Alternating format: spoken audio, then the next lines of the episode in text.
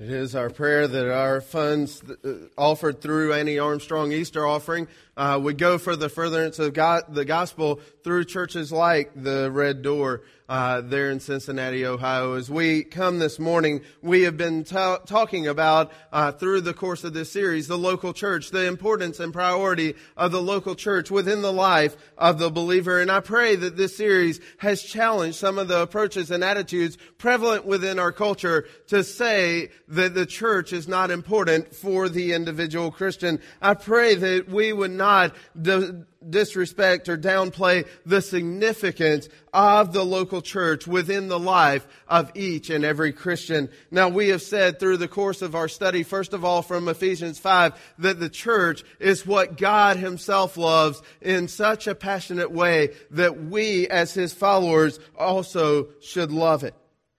Hebrews chapter 10, we saw that we need the local church because it is the primary tool that God has given to facilitate the flow of the gospel to the ends of the earth and to conform the individual Christian into the image of Jesus Christ. We saw in Romans chapter 12 that we are to worship God because of who He is and that we are to use those spiritual gifts that He has given to us. And in 1 Peter chapter 4, we saw that we are to be good stewards of those gracious gifts God has given in order to build up the body of believers. We said that body worship and body building are not optional benefits of God's, of the individual Christian. They are ordained blessings for God's children. Colossians chapter 3 we said that what matters most within the church of the living God is a firm commitment to love, to teach, and to live by God's word. We challenged ourselves last week to consider the, the point of redeeming our Sundays, of putting a priority upon our worship, upon our time together so that we might get the most out of that day that we spend with God's redeemed people. And as we have seen through the course of this series, there is a vital link between a Christian's connection to a local church and their continued, continued growth and maturity in Jesus Christ. Now let's be honest for just a moment though. Let's just be honest for a moment and let's pull ourselves back. Each of us know upon reading and studying for any length of time within the course of the New Testament how important and how vital the local church body is to the individual Christian. But see, there's oftentimes a temptation, uh, a, a, thought that creeps into the back of our mind. We look at the church, we look at the New Testament church and we say, wow, that was a place of power. Wow, that was a place that was filled with the Holy Spirit. That was a church that was accomplishing great things. But we begin to ask the question in the back of our minds, can God use me? Could God use us? And we tend to see the men and women of the Bible through rose colored glasses with some sort of super spiritual stature and we begin to see ourselves in a totally different light and we begin to pull ourselves back and say, you know what? I'm not quite sure God could use me in the same way that he has used so many through the course of human history. But the reality of the revelation of scripture is just this, that God intervenes in the most ordinary lives of human history to bring about extraordinary salvation and works of power to reveal His goodness and His grace. Indeed, we need to understand the Bible is not so much a book about us as it is a book about God, a, a, book about God's love, about God's grace, about God's mercy, and how He interrupts the ordinary human life and He put, fills it and pours out His goodness and grace so that His redemption and restoration might renew us and give us a place, a part in ministering to others. See, human history is really God's redemptive story of His grace and His love, changing and transforming rebellious renegades into useful vessels. And the question we must not, we must ask is not, could God do this with me? But rather, will I be a part? Will I be a part of God's redemptive story? See, I want you to imagine the eternal show and tell that's going to occur on that day when God returns and He gathers His church home and He brings all of those who are blood bought believers in Jesus Christ before His throne and He starts running them across the stage one at a time, showing and displaying the glory and grace He has given within their lives. Can't you just imagine as Moses, a man who is, a, uh, as Abraham, the shepherd man who was on the backside of the wilderness wilderness is now displayed as a man who has the greatest family that has ever been known in the course of human history. Oh, yeah, and he tried to give away his wife of promise twice. What about Moses? A Moses, a man who was guilty of murder, a man who was hiding out on the backside of the wilderness in the midst of nowhere, hanging out on the backside of that wilderness. And all of a sudden God comes to him in the form of a burning bush and he says, listen, I want you to go and lead Abraham's children out of slavery there in Egypt. What about Rahab? You remember Rahab, don't you?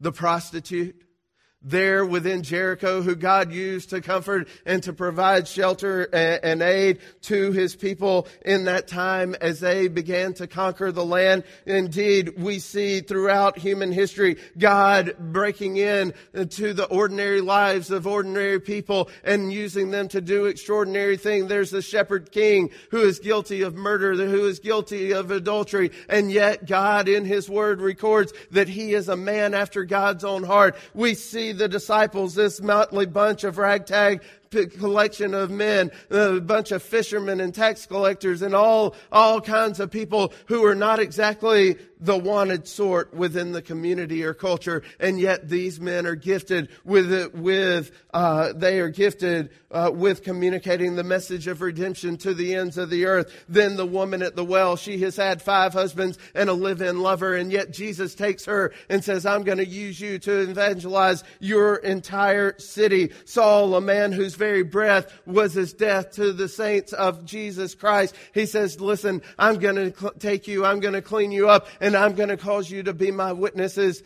even before the kings and the princes and the rulers of this world. What a great God we serve. Isn't that exciting? That's the kind of story that is going to be tell, told on that redemption day. And we play a part in that. We get to have a part in that. What a great story. Here we are today. Those who by faith in Jesus Christ have repented from our sins, who by God's grace, not of our works, uh, are redeemed and saved and now being used by God as vessels of ministry within our community and within our culture. What were we in and of ourselves, we were nothing. We were nobody. We had absolutely no hope. We had no part of the promise. But in Jesus Christ, God's redemption and restoration has flooded our souls. And now He has us ready to go and to be a mighty force to take the gospel to the, to the world. And as we come today and we ask that question, can God use me?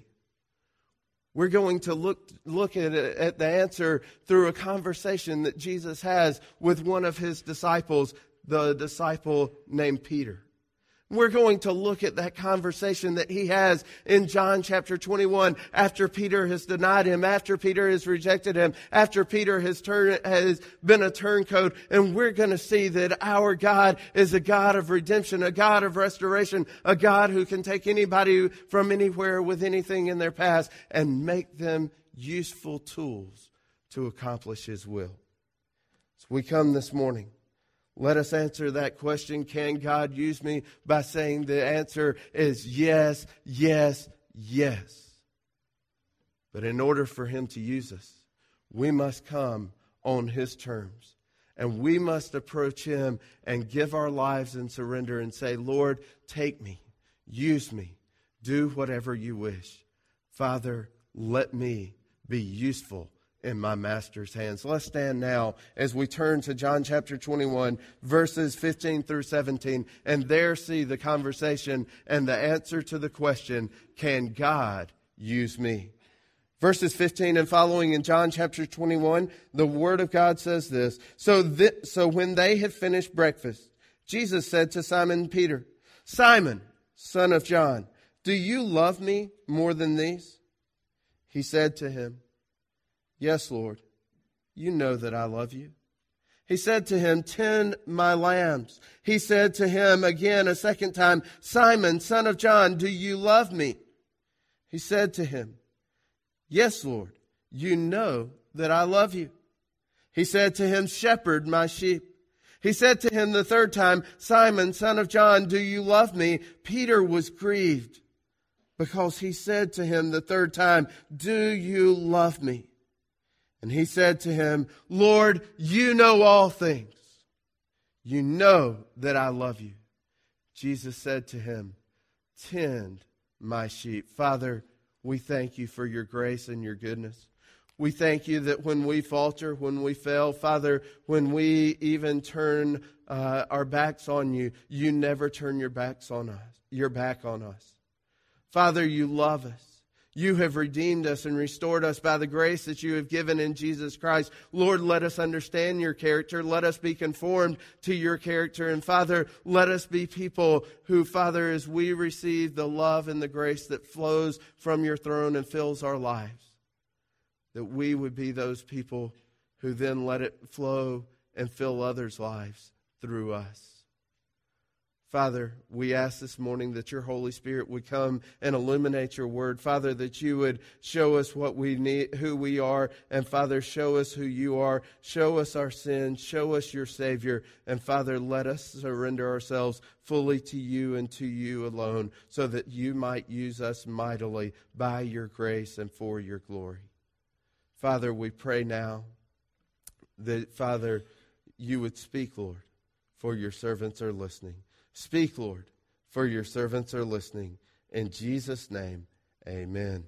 We see within this passage this morning that in grace and love, Jesus Christ restores repentant renegades to serve his kingdom and purposes by calling them to care for his body, the bride and bride, the church. In grace and love, Jesus Christ has something planned, something that is amazing, something that surpasses anything you and I could ever ask or imagine. He has a plan to restore repentant renegades, those who have rejected him, those who have turned turned back on him and turned away from him. Those who are walking away, he has a desire to restore them so that they might serve his kingdom and his purposes by calling them to care for his body and his bride, the church. So we come this morning, we are going to answer that question, can God use me? But first of all, as we open up this passage of scripture, I want us to start with a backdrop of rejection. A backdrop of rejection. Understand that this conversation happens against the backdrop of, of rejection by Peter. And without a doubt, within this passage, these were some of the most extraordinary days in the course of human history. Jesus had been resurrected, prosecuted, or persecuted, prosecuted, and punished by death on a cruel cross as if he was nothing more than a common criminal. Here is Jesus, the perfect and pure Lamb of God, never having sinned, never having done anything wrong, not co- compromised one law according to God's law, and yet he's killed as a common criminal. Man, that was a sad day. But what a glorious day when three days later he rose from the grave. Now everything had changed. He had risen. He was walking among his people and soon he was going to ascend back to heaven to reign and to rule over his redeemed kingdom. But in the course of these last few days of Jesus' life upon this earth, Jesus keeps reappearing to his disciples to reassure them in the call of the ministry that he has given to them. Indeed, he's given them a, mes- a mission to spread the gospel to the ends of the earth. And he's coming alongside and saying, listen, I want you to remember, I'm never going to leave you. I'm never going to forsake you. I'm going to be right there to see you through. One morning, Beside the Sea of Galilee, the Sea of Tiberias, Jesus appears in the midst along that shore. And as the dawn breaks, there are seven, seven flounder, seven fishermen floundering in futility along the shoreline of the Sea of Galilee. They've been out and they're not catching anything. Here's the Bassmaster pros, if you will. They know how to catch fish. These are professional fishermen. And all of a sudden they hear a voice from the, uh, from, from the land and he, they hear this voice cry out, Do you have any fish? No, we don't have any fish. Well, why don't you let your nets down on the right side of the boat? Just let your nets down and just see what happens. And they're going, what in the world is this guy? I mean, if he was a real fisherman, he would be on a boat with us, right? He'd be out here among us. Who is this? What, what is he talking about? And you've got to understand the backdrop is just this. Not too far from this place would have been the place that he, that Jesus Christ had taken five loaves and two fish and fed a multitude of 5,000. They hadn't known how to love and how to trust, how God would provide and protect his people and his sheep.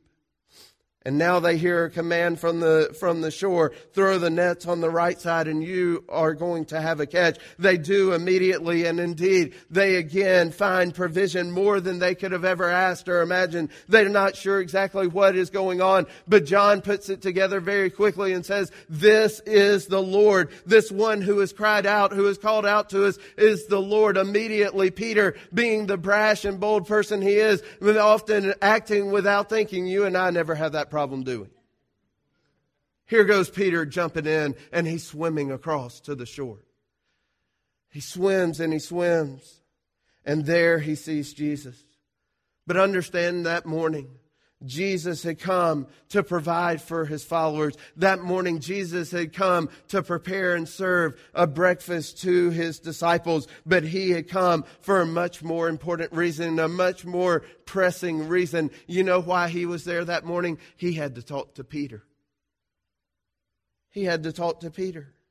See, Peter arrived on that shore and he found his risen Lord, the same Lord that he had denied just a few days earlier, sitting at a small charcoal fire. Perhaps this fire reminded Peter of that small fire he had been sitting around when he had denied Jesus, Jesus three times. Surely there was some apprehension as Peter reached the shore as he saw his Lord. Indeed, Peter, noted for his boldness and his brashness, came face to face with his Lord immediately after rejecting him. And now here was Jesus who had been rejected by the world. He had been rejected by the religious leaders, but he had even been rejected by the disciple who once had said, Even if all these others forsake you, I never will. And now he's looking into the eyes of his Lord. And we see a backdrop of rejection. Now the reality is each of us can relate to this, can't we? Each of us know what it's like. Each of us has stumbled. Each of us has stuttered. Each of us has rejected Jesus at various times in various ways by our affections and our attitudes at some point within the course of our history. And the question for us is, does that drive us away from Jesus or does it drive us to Him? In this moment, Peter knowing his rejection of Jesus was drawn to him because he knew the character of his Lord. He knew the character and concern of his Lord. Indeed, God's redemptive plan in human history is to save sinners to be displays of his glory and grace to others who are in need of his grace and redemption. See, he cleans us up. He takes us in and he then, in the midst of our story of rejection, gives us a story of redemption. And that's what we want to see in verses 15 through 17, that in the midst of a backdrop of rejection, we see a conversation of redemption, a conversation of redemption. For Peter was probably a bit more subdued this morning than he normally was. He wasn't probably, he wasn't quite as quick to speak. He wasn't quite as quick to give the answers. Wouldn't you be if you were only a few days removed from saying, I did not, I did not, I did not know or follow this man? This man who I'd been walking with for three years. This man who I believed was the Lord and Savior, the Messiah of the living God, sent to redeem my sins. Here's Peter racing through his mind. Mind's going a million miles a minute, isn't it? You know what it's like, right? I mean, I was amazed the other night. I woke up in the middle of the night and I had about 5,000 conversations in the span of what was five minutes when I looked at the clock. Mine's racing a million miles a minute.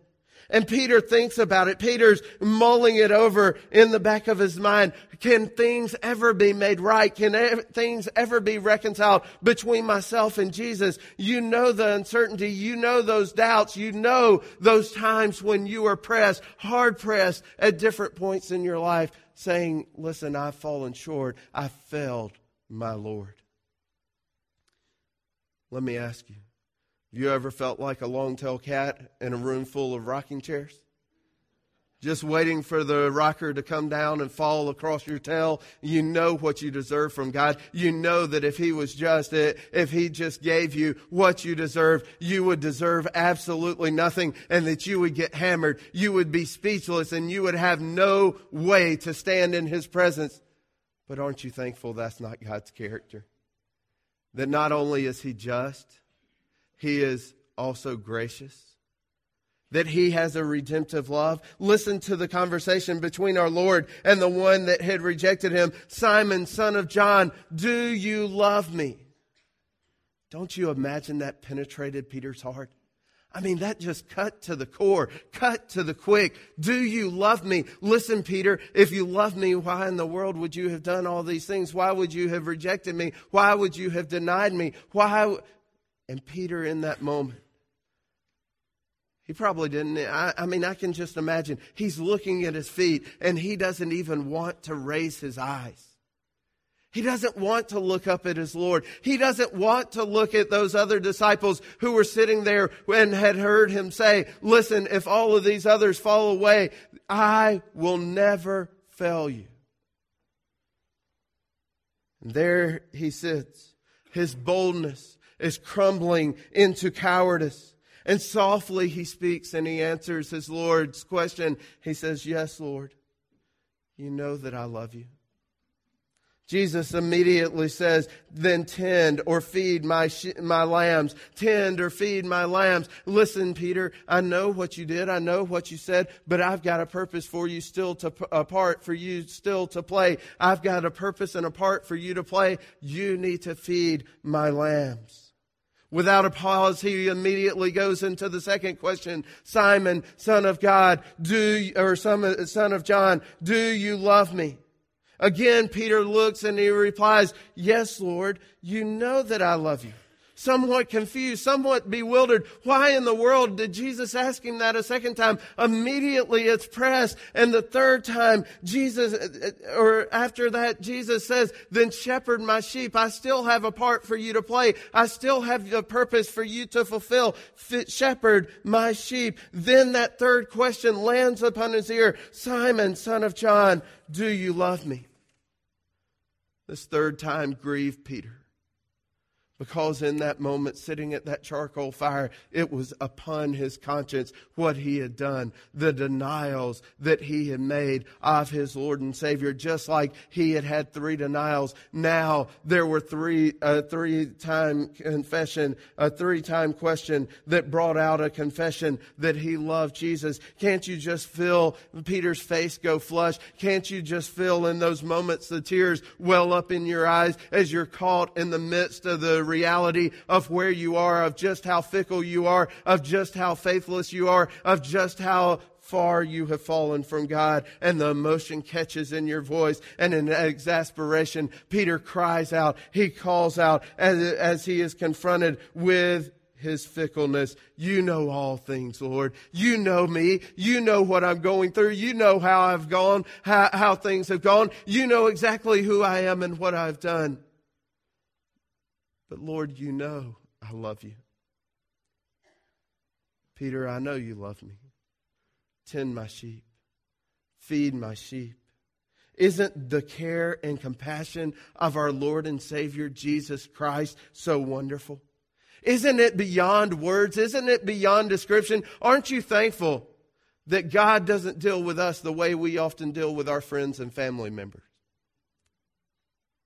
Aren't you thankful that God would look and say, you know what? You failed. You've faltered. You've got problems, but I still have a part for you to play. I have a purpose for you to fulfill. Jesus confronts Peter's rebellion and rejection in such a way that really he is taking him through the process of repentance and restoration. He is taking what we would have thought of as an irrevocable wrong and redeeming and restoring the relationship, giving him a piece, a, a part to play, a place, a priority within the church. And he says, listen, uh, Peter, do you love me? Yes, you know I love you. Do you love me? Yes, I know, you know that I love you. Do you love love me. Lord, you know all things. You know that I love you. Peter, if you love me, love my church. Feed my flock. Shepherd my flock. Feed my sheep. Isn't that amazing? For three denials, there are three general questions walking him through repentance and restoration. Three great confessions that Peter makes. And following those three great confessions, there are three gracious commands that even though Peter may have fallen, even though Peter may have faltered, even though Peter may not have fulfilled all that God had for him, still God has a part for him to play. Peter, listen, I'm to restore you. And I'm going to let you fulfill what you were created to do.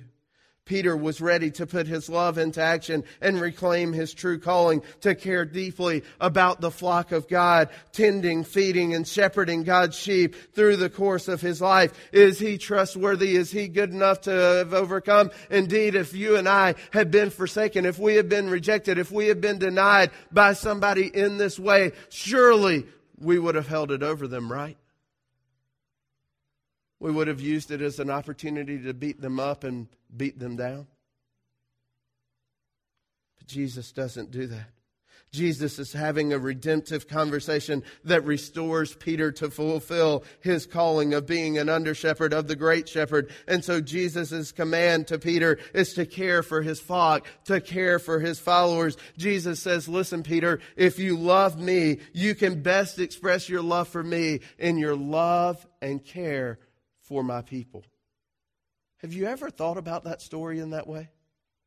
Have you ever stopped for just a moment and seen the gracious love of our great God flowing through the story, saying, Listen, if you love me, then you're going to love what I love. And if you love what I love, you're going to love my church because I have redeemed my church by my grace and for my glory. What a great story that as objects of grace in, in the midst of redemption, we now become vessels of God's grace in the redemptive story of others. That as we have been redeemed, as we are objects of God's grace, now we are being filled with His grace in such a way that we become vessels of God's grace to others who are all around us. What a great conversation of redemption that is going on. And the same offer for Peter is the same offer for you and I. And so I want to see for see uh, see this morning not only the backdrop of rejection and the conversation of redemption, but I want to see a challenge for you and I as well. A challenge for us. Jesus has something to say. He's he's talking specifically to Peter at this point in time, but understand this is recorded so that we can hear it, so that we can know uh, the character of our great God. And the question comes to you and I, do we see ourselves in Peter? Do you see yourself in Peter? Bold and brash, often going it alone, thinking you'll be a spiritual lone ranger and you're going to make your own way, only to find yourself miserable as you fall on your face?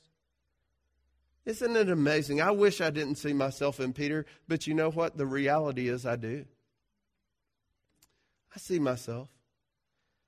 Good intentions, great plans, Gonna great, do great work, uh, great work for God, but then a botch follow through leads me to failure again. We recognize in those moments when Jesus astonished, we recognize those moments time and time and time again when Jesus astonishes us with His grace, when we know our language, our lives, and our love have not met God's standards, but He assures us through His Word, through His Spirit, and by, and through His people his grace is sufficient for our need, that His power is made perfect in our weakness, See, our faults and flaws are really nothing more than God's opportunities for His redemption and restoration to be spread abroad within the context of this world. God is looking at our lives and He sees our faults. He sees our flaws. He sees our failures. He sees those times when we need Him most. And He says, you know what? I have given my one and only Son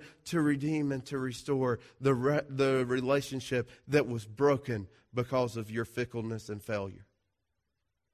What a wonderful God. And yet we are like Peter. We love Jesus. We really do love Him, but we have trouble putting our faith and our love for Him into action. It doesn't help that we are proud and enjoy our own independence. Perhaps the church and all that it comes with, that comes with it feels a little bit to us like baggage. It's weighing us down. It's slowing us down. It's hindering us. Why in the world would I want to be a part of that? We want to try to get, to go, go it alone, but then we make a mess of each and everything that we decide to pursue and we embarrass ourselves, we embarrass our Savior, and we embarrass our brothers and sisters in Jesus Christ. And then we stand there trembling, waiting, wondering, what is God going to say? What's He going to do? What in the world's going to happen to me? We've got one strand of hope left, and the scissors seem to be closing in, and it's about to snap. And we go, what in the world is going to happen to me? I've fallen. I faltered. I failed. Moments like this, we must know the character of our God. We must know the character of Jesus. We need to know the character that he displays within the context of the scripture in moments when we have made a mess of everything and we have not been servants who are pleasing in God's kingdom. Jesus comes to us with redemption and restoration. He comes to us and he knows that we love him. Surely he knows everything. He knows our heart's desire to love him and to please him and to let our love and our faith respond in right action. And Jesus is looking and going, I know you love me, and I know you've fallen, but I need you to see in humility and repentance just how much you need me. I want you to come in my grace and in my love and experience redemption and restoration.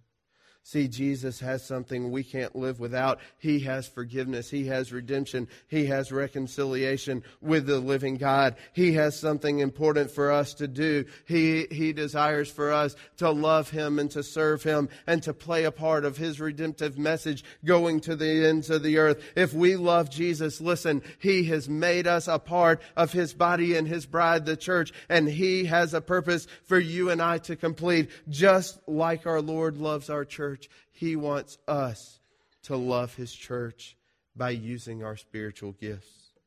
See, Jesus wants us to do something very specific. Now, you and I, if we were pressed on this issue, we would respond in this way. We would have expected a different statement from Jesus, wouldn't we? See, we would have expected him to say, Peter, you love me? What do you mean you love me?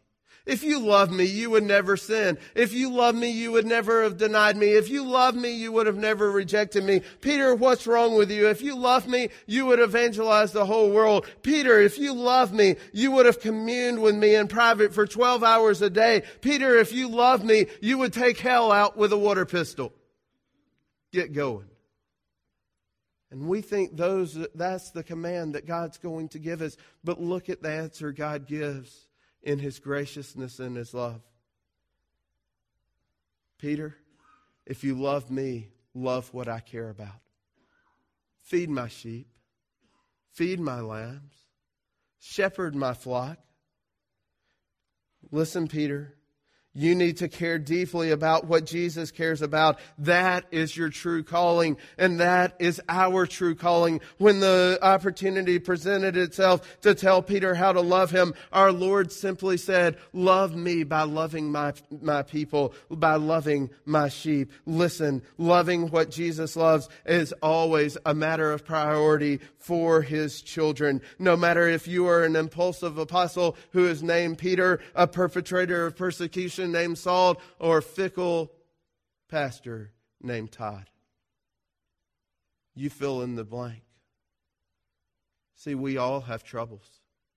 But our God is a gracious God, a great God who can take anyone from anywhere with anything in their past, clean them up, wash them in the blood of Jesus Christ, and give them a new heart, a new life, and a new start. He can change and transform you not because of who you are and what you can do. He can change and transform you because He has given His Son, Jesus Christ, to forgive your sins. He has given His Holy Spirit to lead you and guide you and to conform you to the image of your Lord and and Savior Jesus Christ. Jesus challenges his people to care for, to nurture, and to tend his flock. And the reality is that call exists from that day where he had this redemptive conversation to you and I here in Goldsboro today. See, the next page of the Bible is Acts chapter 1.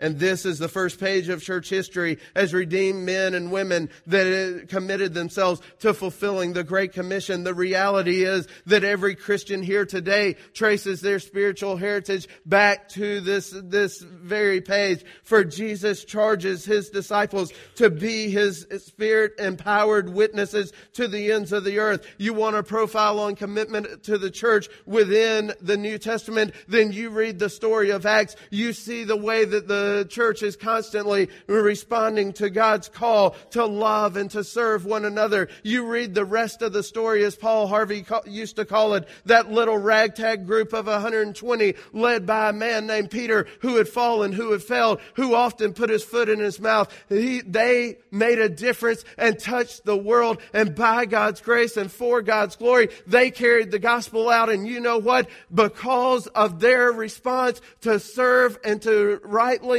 serve Jesus Christ in their life, there is an unbroken chain from the Sea of Galilee where Jesus Christ sat down with those apostles, with those disciples, all the way to you and I here in Goldsboro today. And the question is, will we be part of the unbroken chain? Will we love what Jesus loves?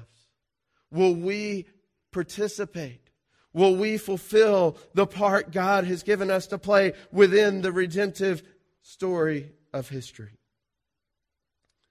This is our place. This is our time. God has planted you exactly where He intends for you to bloom. I want to ask you today do you love God and do you love His church? Do you love it enough to surrender everything so that you might serve Him, so that you might fulfill the ministry he has given you. We are Christ Church, given to take the gospel to the ends of the earth, beginning in this community. Listen, Jesus would later tell Peter within that passage, You want to know how to live your life? You follow me. You keep following me. You keep loving me. You keep loving the things that I love. And as long as I am the first and only priority in your life, everything else will fall into place. Let me tell you this morning if you want to be a committed Christian that will serve God and fulfill fulfill the purposes He has for you, then the first and most important thing you can do is surrender everything to Him. God, I'm yours. Take me, fill me, use me. See, in grace and love, Jesus Christ restores repentant renegades to serve his kingdom and purposes by calling them to care for his body, his bride, the church. And the question for you and I is do we love and serve our great and gracious God.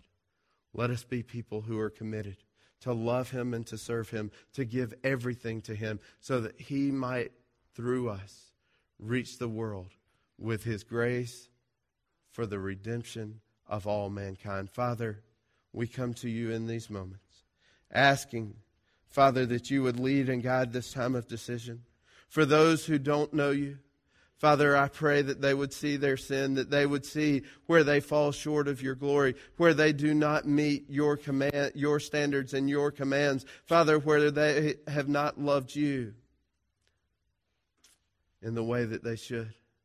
And Father, that you would lead them to repent of that, to give their lives and surrender to you so that you might clean them up, so that you might dress them up, and Father, so that you might display your glory and your grace within the watching world. Father, I pray for those of us who do know Jesus Christ as Lord and Savior. But perhaps we've fallen on difficult times. We've st- stumbled or stuttered. We've fallen down. And Father, we've forgotten just how much you have done for us. Lord, in this moment today, let us see that you still have a part for us to play. You still have a purpose for us to fulfill. Father, let us give ourselves to you anew. And Father, as we do, let us see that what you love is what we are to love. And that if we truly want to love you, we can best express our love and affection for you by loving your church, your bride, your body. Lead us and guide us in this time of invitation. In Jesus' name, amen. As we stand today, let's sing I Surrender All. I surrender all.